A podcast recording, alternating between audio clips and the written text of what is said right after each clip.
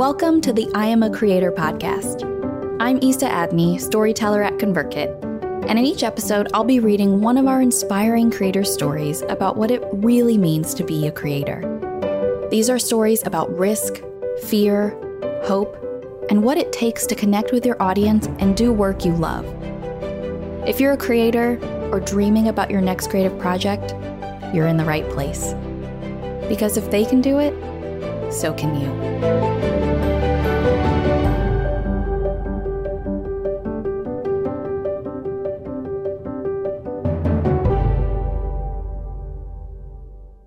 Today's story I want them to know I was here. For writer Jessica Pena, every day is a gift.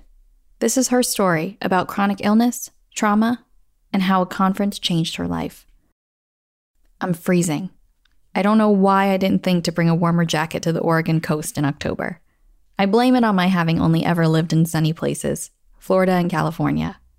But now I'm on the beach in Florence, Oregon, getting pelted by icy rain because the winds blew back my turquoise umbrella rendering it useless. To my left walks Jessica Pena on a sand dune, umbrellaless, wearing a knit maroon hat and an open smile. This is her happy place. She always dreamed of living by the ocean in Florence, and just a few weeks ago, she made that dream come true, coming to Florence with nothing but her newly purchased RV and some bravery. A few hours earlier, she emailed me about our potential rainy ocean walk. Quote, I've come to realize I'm freaking crazy, and most people don't enjoy standing in the cold, wet wind to stare at the misty ocean haze. And I know you have warm ocean views at home, so I promise not to be offended if you don't want to join me. But this is my first time in Oregon, and I've never stood on its coast nor walked on the beach in the rain, so I say yes. There are seagulls everywhere. They don't mind the rain at all. Jessica tells me about the dead seagull she found on the beach once. An off leash dog started running toward it and she got worried but after the dog sniffed, it simply curled up beside the motionless bird. In the next four hours I spend with Jessica, we talk about her new and thriving service business, why she decided to move to Florence even though she knows no one here, what it's like living with cystic fibrosis. We also talk a lot about trauma, forgiveness, her 10 miscarriages, and her quote, fur babies, the animals she rescued, each one after a miscarriage. It's hard enough to survive the ups and downs of running a business. So, how do you survive when you also have to deal with the unexpected and undeserved things life can throw at you, like chronic illness and trauma? Jessica's mom was 16 years old when she had Jessica. She knew right away that something wasn't right. Her daughter was sick, but everyone brushed her off, saying that Jessica's coughing was normal, that her lungs were still growing, that she'd be just fine. Then, during one hospital visit, a nurse kissed baby Jessica on the head and noticed she tasted salty. Quote, Has she been tested for CF? The nurse asked. Cystic fibrosis causes the body to produce more salt, Jessica explains. Jessica has been living with cystic fibrosis her entire life. She tells me how her best friend in high school was 76 years old, and it doesn't occur to me until I'm in a long taxi ride to the airport, passing mossy scrub trees that look like fairy homes, that Jessica's cystic fibrosis could mean that her own vibrant red hair may never turn gray. Tomorrow is Jessica's birthday. She'll turn 24, and she's very excited about it. Quote, I know that my disease will likely lead to a slow death. I could suffocate in my own lungs or struggle along for months and years as my organs slowly shut down. Or if I'm a lucky duck, I might even live long enough to die of colon cancer. So that's terrifying. Except it's not really. Jessica's business and writing keep her focused on what really matters to her. Her business, her online presence, her being a creator isn't really about money for her. Quote, I want them to know I was here. Before she had her own business, Jessica worked as a healthcare assistant. It was going fine until she started getting too sick to come into work. She felt so guilty when her health declined. She'd been praised in the past for being so well despite having CF, when things started to get bad, she took it personally. She had to make choices that no one should have to make. She chose her health, but it resulted in her losing her job. A week later, everything fell apart. She had to be hospitalized. Her husband got pneumonia. Her apartment changed their policy and she had to get rid of one of her dogs. They received a $10,000 bill for her hospital stay that they couldn't afford. That's when Jessica started her first business she had to be able to work from home. She read, quote, every blog on the planet about online business, hired a business coach, and got to work. Within a few months, she was making a full time living working from home as a coach and an author. But then she panicked. It felt too good to be true. She didn't think she deserved it. Her traumatic childhood, coupled with growing up poor, left her with money issues. Making money freaked her out. Instead of seeing that she was helping people and that her clients were telling her that they were getting more from her than they were paying for, all she could see was the quote, taking people's money part. She knew what it felt like to struggle financially, and having other people give her their precious money became too much. She froze and closed her business, even deleting her first email list. To make ends meet, she started looking for design jobs on Upwork. Her first business revealed she had a real talent for Canva and graphic design. Creators like Annie LaCroix, the host of the Brainy Boss podcast, started hiring her to help them with their businesses. Jessica remembers apologizing to Annie a lot in the beginning, still raw from the shame of her first business shutdown. Annie responded with the same message every time quote, You don't need to apologize. You're doing perfect. Annie had no idea she would change Jessica's life with her kindness. Quote, She helped me regain my confidence. She really saw me. In 2019, Annie invited Jessica to come to our Craft and Commerce conference. She even bought Jessica's ticket. Quote, I was so scared, Jessica remembers. The first half of 2019 had left Jessica reeling from acute trauma that had caused her to become suicidal. Quote, I wanted to die every day. I had plans. It was horrible. It was a really, really bad time. Jessica remembers walking into Craft and Commerce feeling like, quote, a raw wound where the skin is hanging by a thread and everything that brushes up against it stings. What she didn't expect was how the creators she met would become a salve. Quote, I felt so alone in the world, all by myself. And then I'm at this place where there's so much love and connection, and all these people actually doing what I was scared to even believe I could do. She was also blown away by how much fun everyone seemed to be having. Quote, I'd never met people who were just creative for the fun of it. Most of all, she was mesmerized by the idea that business didn't have to be cold, sleazy, take, take, take. It was the first time she'd ever been surrounded by people who, like her, cared more about what they could give than what they could get.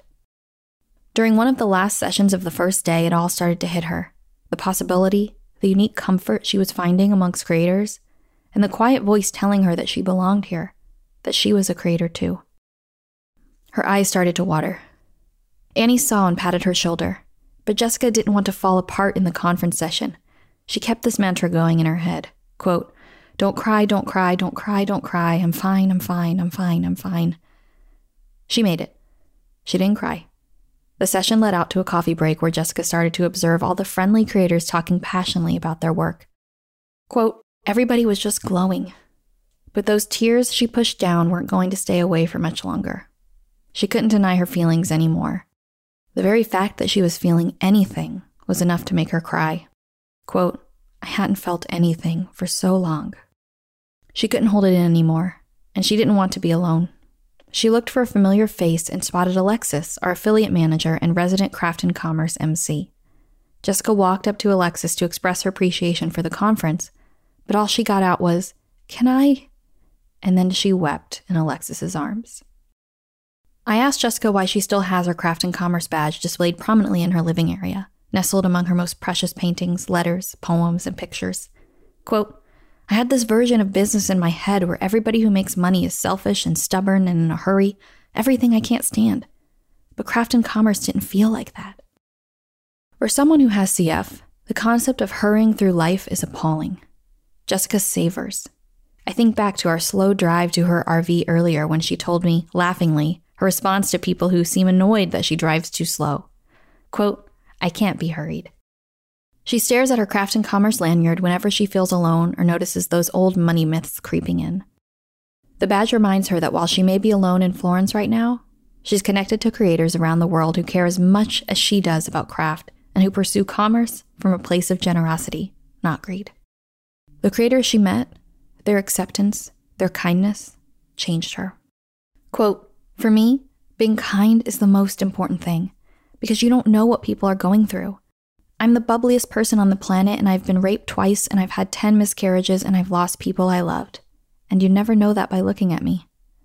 At Craft and Commerce, I realized that all these people making money were not heartless, evil monsters. They had so much love. They were human. It was the first time I saw up close that money doesn't ruin everything. Those creators at the conference were equally impressed by her and her design skills. Quote, they showed me that I was actually really good at graphic design and social media management.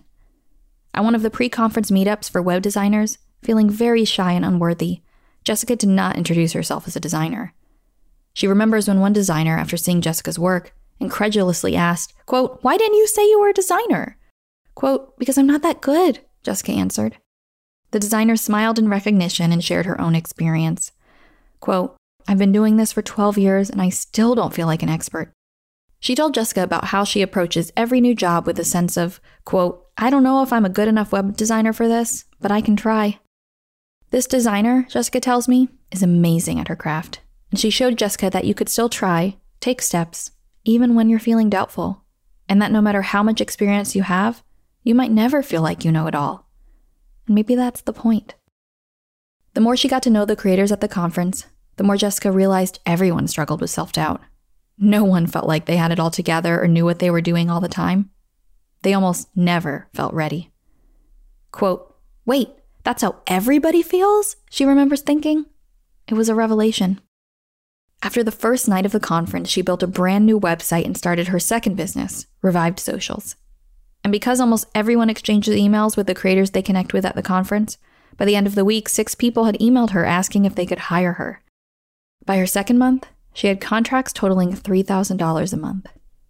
She did that with a tiny email list, too. Quote, I built this business on a community of creators from a space of generosity.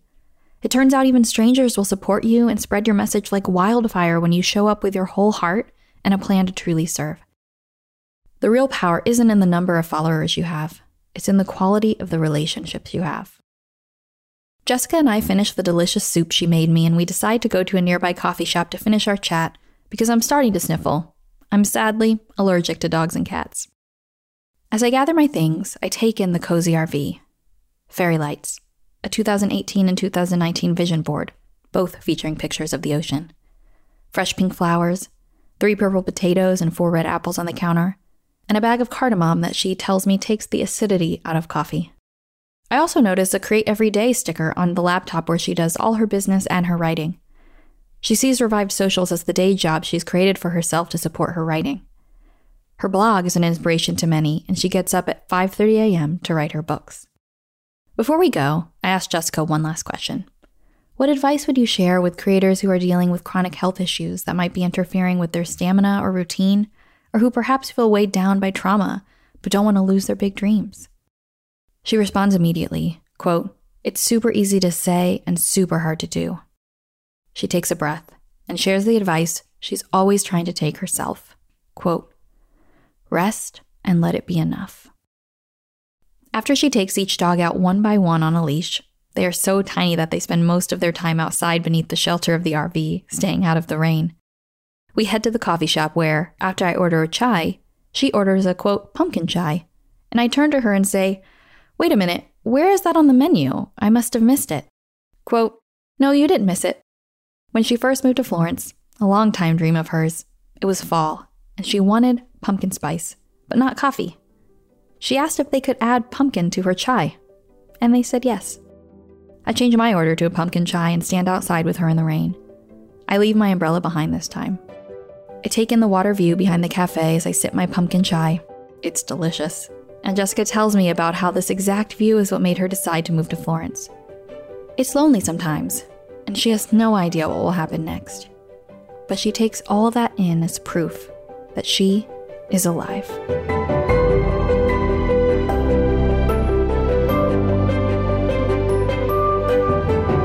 Find more creator stories at convertkit.com forward slash stories. If you liked this story, be sure to subscribe to receive a notification every time we release a new episode. And if you have 60 seconds, leave a review on iTunes or wherever you listen to podcasts. I love hearing from you. If you found value or inspiration from this episode, it would mean the world to me if you could screenshot your podcast player right now, jump over to Instagram or Twitter, and tag ConvertKit. Because if you listen this far, you're a creator. Keep going, keep creating. Your story could be next.